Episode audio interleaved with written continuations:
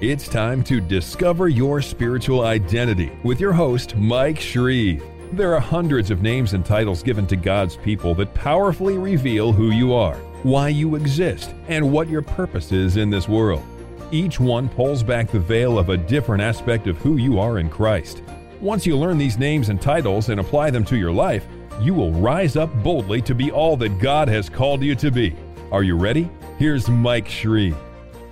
This is a very unstable world now, more than ever it seems. But I'm going to share with you a source of stability that will make you unshakable when everything around you is being shaken. And that is your calling your identity as children of the covenant. We draw that name for God's people out of Acts chapter 3, verse 25. Peter is preaching to a crowd of Jewish people that have gathered in Jerusalem for the feast of Pentecost. And they were there to witness the birth of the church, though they did not realize it. And right after that, Peter prayed for the man at the gate, beautiful, who was crippled from his mother's womb. He jumped up, he went leaping and praising God, and the crowd was amazed.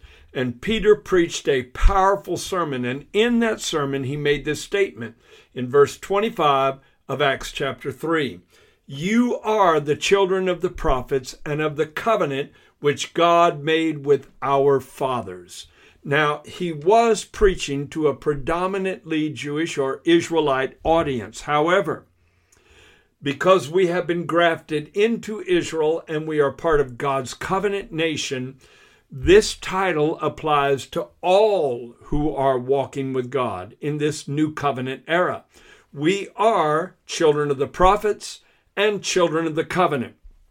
Now, whatever you have been sired by, you owe your existence to. Whoever you can trace as your parentage, you owe your existence to.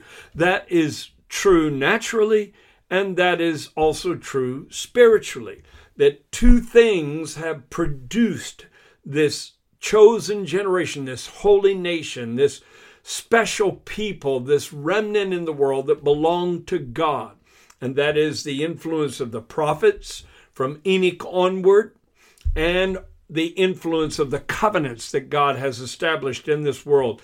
And together, the prophets and the covenants have produced supernaturally of people who walk with God, who are overcomers in all things. Regardless of what you face in life, you are an overcomer if you are a child of the covenant. Now, let me define what a covenant is. A covenant is a binding agreement between two or more parties, each binding himself to fulfill certain obligations. Notice I use the word binding more than once because there's a certain kind of bonding and binding related to a covenant relationship, and it is a two way street. God binds himself to you and says, I will never leave you. I will never forsake you. And then you, in a response to that kind of holy commitment, should say, Lord, to the best of my ability, by your help and by your grace, I will never leave you, and I will never forsake you. And so there is a mutual commitment that is lifelong and even lasts beyond our departure from this world. It is a powerful, powerful insight now, let me go back to the original languages. In the Hebrew language, the word translated covenant is berith, and it means a pact made by passing through pieces of flesh. And that's a reference to a sacrificial animal being divided into and the pieces laid to either side. And we'll go into the metaphorical application of that, the symbolic representation of that in a little while. But it means a pact made, not only a pact between God and human beings, but a pact between human beings that are covenanting with each other. But when you move into the New Testament, the word that is translated covenant means something quite different. It is diatheke, and that means a will or a testament revealing an inheritance that is enforced at the death of the testator. A will or an inheritance revealing a will or a testament rather revealing an inheritance that is enforced at the death of the testator.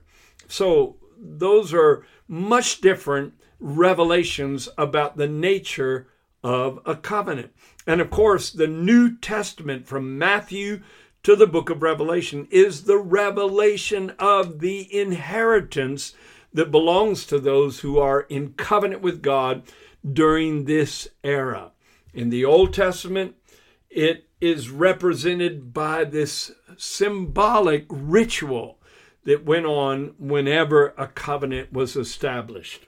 Now, there have been nine major covenants established by God in this world. There have been minor covenants that we will also touch on, but there are nine major covenants. Number one is the covenant of creation. Number two is the covenant of redemption. Both of those covenants were made with Adam. And every covenant has a mediator.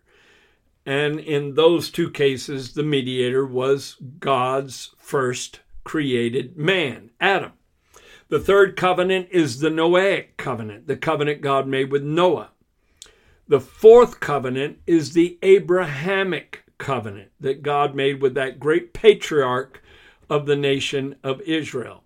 The fifth covenant is the Mosaic covenant, the covenant that God made with Moses, who brought the children of Israel out of the bondage of Egypt. The sixth covenant is the promised land covenant, which was a very special covenant God made with those who survived the wilderness journey, who were then called of God to go into the promised land and secure it. The seventh covenant is the Davidic covenant, a very beautiful covenant, especially in some of the symbolism attached to it that we'll touch on a little later also. The eighth covenant is the new covenant, and that's the covenant that you and I are participating in. Very strangely, God waited until the eighth covenant to call it a new covenant, even though each one of the preceding covenants was new as compared to the one before it. For instance, the covenant of redemption was a new covenant compared to the covenant of creation. The covenant God made with Abraham was a new covenant compared to the covenant he had made with Noah. So, why did God wait until the eighth covenant to call it the new covenant. I believe because one of the predominant characteristics of this covenant is the fact that when you participate in it, God makes all things new.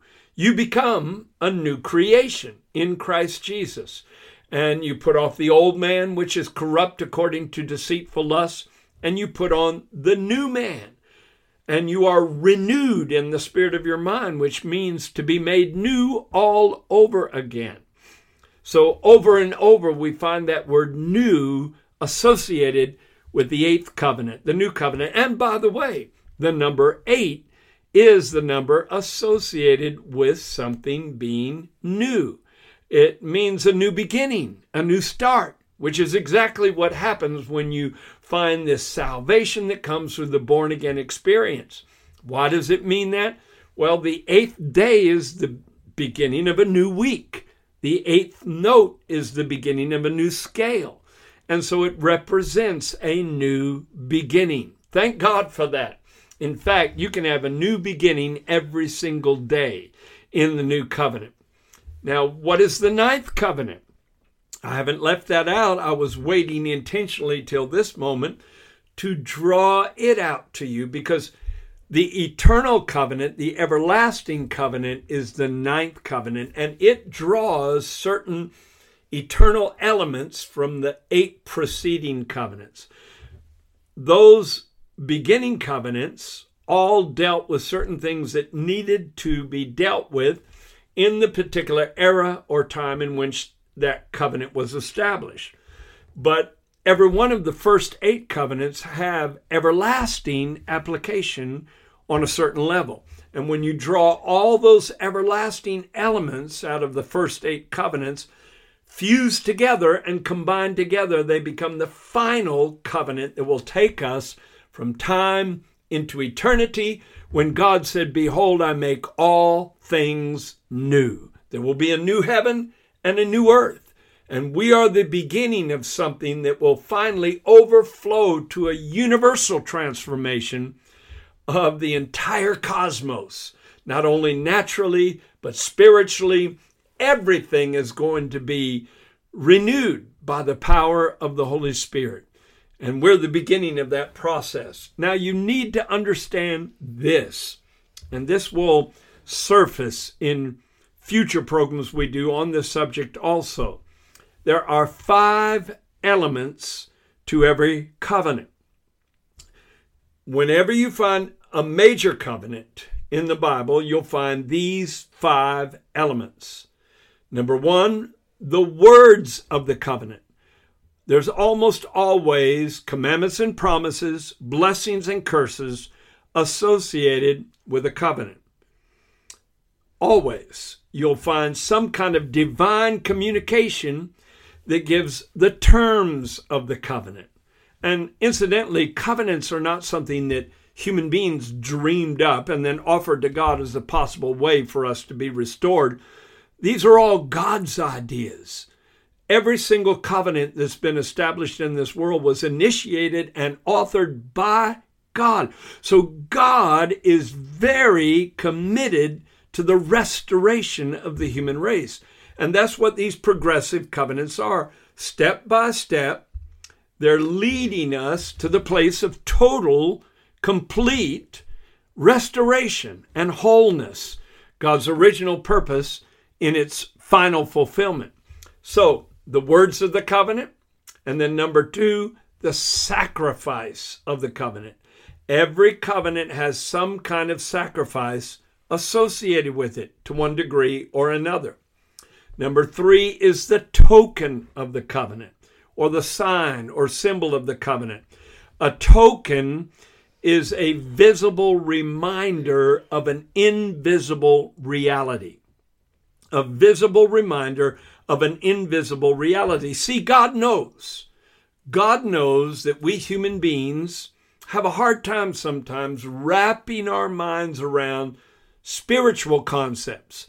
So he gives us a natural indicator or a natural revelatory object in order to allow us to more fully conceptualize what he is communicating spiritually. And that's what the token does. Then, number four, you have the place of the covenant. Usually, a covenant is made by God with some human being or human beings in a specific place. And the place is very important, it carries a lot of symbolic value. Like real estate people say, location, location, location, right? Well, God is very mindful of the location where he makes these covenants because he's communicating mysterious messages through the location he chooses. And then finally, number five is the mediator of the covenant. Usually, God has an individual that he makes this covenant with, and then through that particular individual, the covenant is conveyed to all those who participate in it. Now, I want to share three examples out of the Bible of covenants that were made by God in this world and how these five aspects of a covenant are revealed and uh, certain other aspects of this covenant making, covenant revealing, covenant establishing God that we serve. He is the one who makes the covenant. He reveals the covenant. He establishes the covenant. And then he watches over his covenant to fulfill it. For a few moments, let's visit the Noahic covenant. I'm taking you to Genesis chapter 9, verse 9, where God said, As for me, behold, I establish my covenant with you, speaking to Noah, and with your descendants after you. Part of the reason I wanted to bring that out is because the covenant overflowed from Noah to his offspring. And I believe you and I have a right to claim covenantal transfer to our sons and daughters, our grandsons and granddaughters. They have to make a decision on their own whether or not to walk in the covenant and be connected in covenant relationship with God. However, they have a serious and definite advantage compared to people who do not have a spiritual heritage passed down to them. It was established right there with Noah. God said, I will make a covenant with you and with your offspring, your descendants after you. Now, there were words associated with the Noahic covenant. For instance, God, for the first time, allowed the eating of meat, and he prohibited eating meat with blood in it. The blood had to be drained out.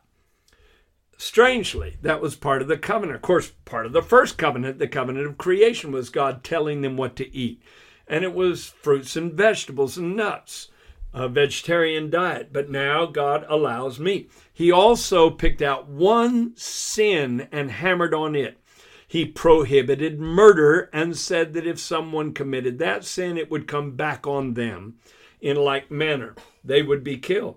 And then he repeated or echoed what he had originally told Adam in the beginning be fruitful and multiply, which is a command and an awakened potential. And so God wanted to fill the world once again with God fearing, God loving people that would inherit a covenant relationship from Noah. Unfortunately, it didn't happen because it depended on human willpower and human beings respecting and reverencing the history of the covenant that was passed down to them, which unfortunately human beings do not regard as highly as they should sometimes. What about the sacrifice of the covenant? The Noahic covenant specifically. In Genesis chapter 8, verses 20 and 21, we read how Noah had exited the ark. Can you imagine the euphoria and yet the sober feeling simultaneously that Noah and his family felt to realize they had been rescued of all the world and now it's a pristine paradise again. But the reminder that everyone else had perished must have been an overwhelming thought that just gripped their minds. But Noah wanted to start things right. And so after God brought them out of the ark and gave them this covenant commitment that he made with them, then Noah, in response, built an altar to the Lord and took of every clean animal and of every clean bird. Notice that it was not just two of every animal in the ark. If you'll read it carefully, there was two of every unclean animal, but there was seven of every clean animal because there were three male and female couples of each animal, but then one was saved just to be sacrificed for the rest. And I call that a picture of the ministry, those who are set aside to become a living sacrifice for the rest of the body of Christ. But he took of every clean animal and of every clean bird and he offered burnt offerings on the altar. Now, a burnt offering was an offering that was reduced to ashes on an altar, and it was a symbolic statement. The offerer was saying, Let this animal that is being sacrificed be a picture of me, because I want to be consumed with the holy fire of devotion and commitment to God and to the principles that He holds dear. And I want ego to be burnt out of me. I want pride to be burnt out of me. I want anger to be burnt out of me. I want lust to be burnt out of me. See, it was a prayerful, passionate statement, like the burning fire that consumed the sacrifices on the altar. That fire of passion for God was burning in the heart of the offerer. And the Lord smelled a sweet savor, the Bible says a sweet savor. What was it God smelled? Is God attracted to the smell of burning meat? If so, there ought to be a glory cloud over every steakhouse in the land. I don't think that's what attracted God, but it was the burning heart of devotion behind the burning sacrifice that attracted God. God smelled a sweet savor, and then the Lord said in his heart, Watch this, watch it. I will never curse the ground anymore for man's sake. God said, Never again will I curse the ground for man's sake. So one man in covenant with God, responding with a passionate sacrifice, was enough to lift a global curse from the entire world because from the point of Adam's fall onward, the ground was cursed. It was almost impossible to grow any kind of productive crop because God has said, Thorns and thistles it will bring forth unto you. Cursed is the ground for your sake, Adam. But one man made the difference. And if Noah, walking in covenant with God and responding with passion toward God, could lift a curse from the entire world, then I would dare to say, if you walk in covenant with God and passionately respond to Him, you can lift a curse from your entire family and possibly even your city, your state, your nation, and have an impact around the world. Your life matters more than you may realize. And then God gave the token of the covenant. In Genesis chapter 9, verse 13, God promised, I will set my rainbow in the cloud, and it shall be for a sign. The New King James Version says it's the Hebrew word oath, O T H, and the King James Version says token. See, every covenant has a token or a natural sign of an invisible reality. God said, It shall be for a token of the covenant between me and the earth. So now God is expanding the covenant. It's not only to Noah, it's not only to Noah's descendants, it's not only to the animals in the ark, because God at one point said that, but it's a covenant with the earth in its entirety. When you treat something or someone in covenant with God in a negative way, you reap terrible consequences. And I believe that's why in the book of Revelation you find the saints appealing to God that He will destroy those who destroy the earth. Because God is not only in covenant with His people, God is in covenant with the earth. And to contaminate the earth, to destroy the earth with some of the horrendous things that people are doing now to contaminate the atmosphere, to contaminate the water supply, to do things with genetic manipulation that changes the DNA of certain species and lines. That, that's a very wrong thing. And the appeal to God was to destroy those who destroyed the earth. And that's a very serious thing to contemplate. But anyway, God said, I will set my rainbow in the cloud, and it shall be for a sign of the covenant between me and the earth. So that whenever you look on a rainbow, you're reminded that God promised that the world would never be destroyed by a flood again. It's God's visible reminder of his invisible promise. And I'm sure that's the truth. The world will never be destroyed by a flood again. So you can expand that to say that the rainbow is not only representative of a singular promise, but of all the promises of God. That's a symbol that belongs to the people of God. It belongs to those who embrace biblical truth. I don't care who tries to hijack it. The rainbow is a symbol of receiving promises from God. And there are 7,487 promises in God's Word. I claim them all in the name of Jesus. I want them manifested in my life because I'm a child of the promise, and so are you if we are children of the covenant. Now, what was the place of the covenant? We have the mediator of the covenant, that's Noah. The place of the covenant was Mount Ararat, where the ark came to rest. Where the ark came to rest. It was a place of rest. And a covenant is a place of rest. When you enter into it, when the world around you is chaotic, you can be at peace. When the world around you is in such a critical mess that it looks like there's no way out, you can still maintain confidence toward God and contentment in Him. The ark came to rest on Mount Ararat. And of course, you have the token of the covenant, the sacrifice of the covenant, and the words of the covenant. I brought all five elements out concerning the Noahic covenant. Now I want to bring out just a select part of the Abrahamic covenant. This is so powerful. Let me take you to Genesis chapter 15. Now remember, the Hebrew word that is translated covenant is berith. B E R I Y T H is the way it's usually spelled, but pronounced berith. And it means a pact made by passing through pieces of flesh.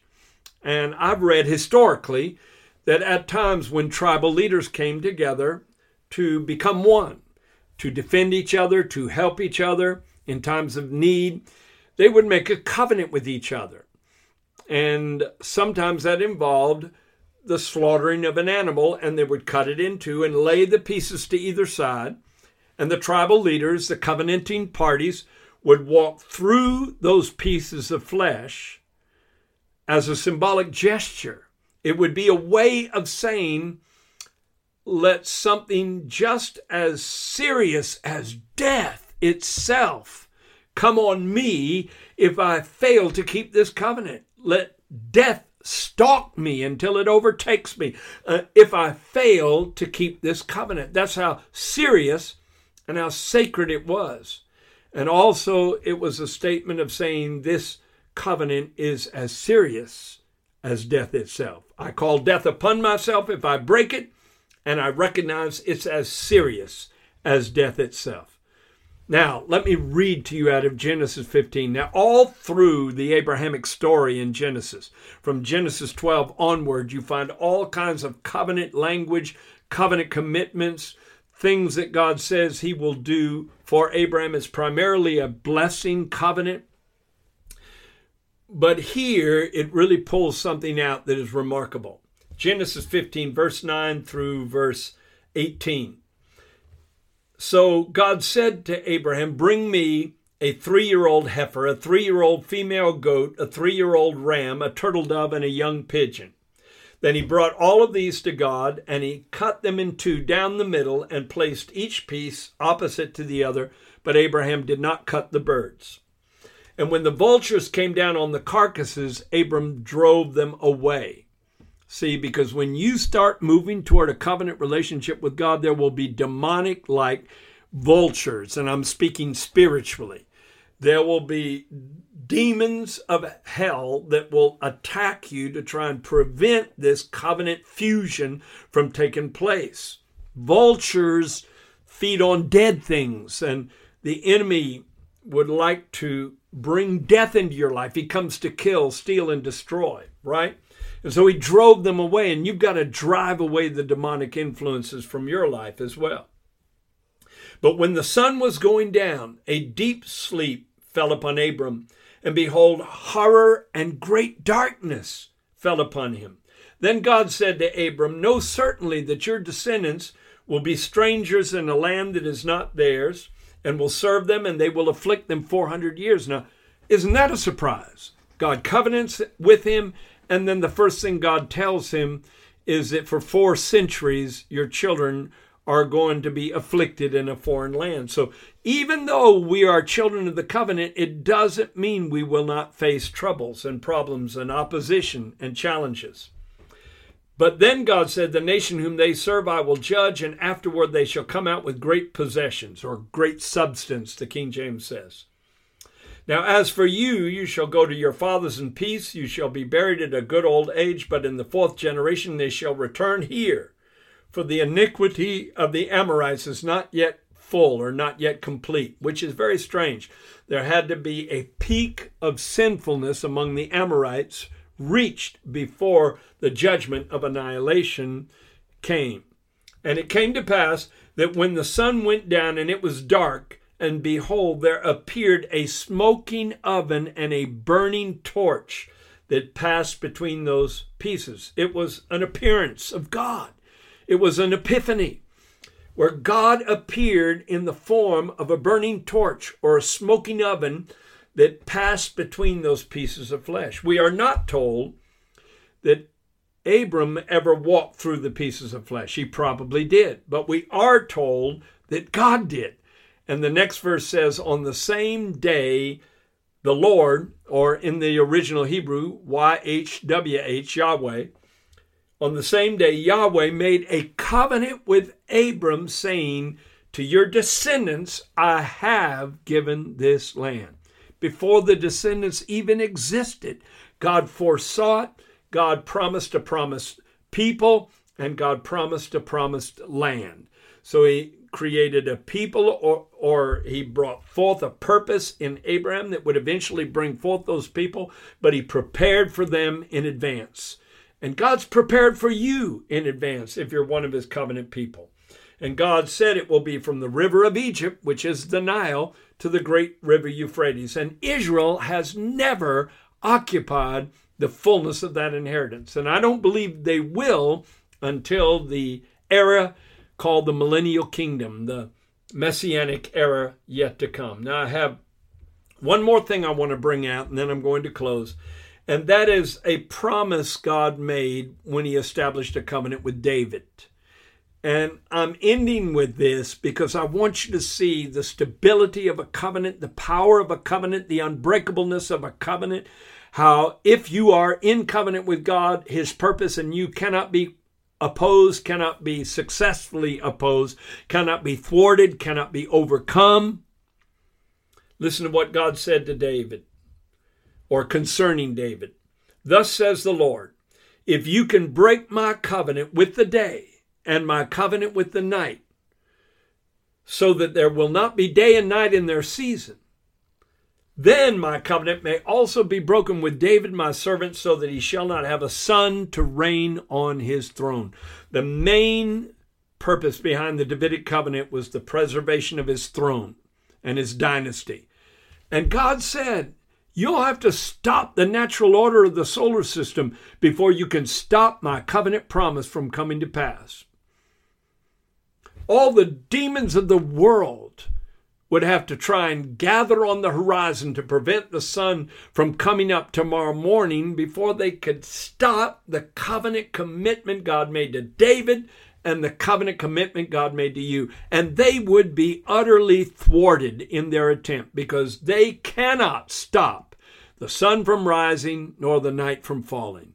Neither can the enemy and all his plots and plans stop you if you are a child of the covenant. I'm so glad you chose to listen to this, and I pray that you will be certain and tune in to the next podcast because I'm going to do at least two more podcasts on what it is to be children of the covenant.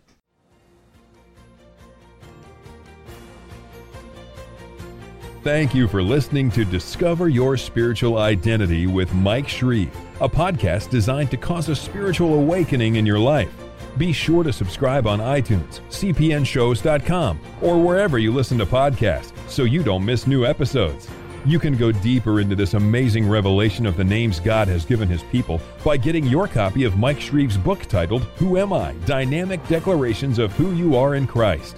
We also invite you to visit our website, shreveministries.org, and sign up to be part of our global internet family, a group of on fire believers who are bold to proclaim, I am who God says I am, I have what God says I have, and I will be what God says I will be.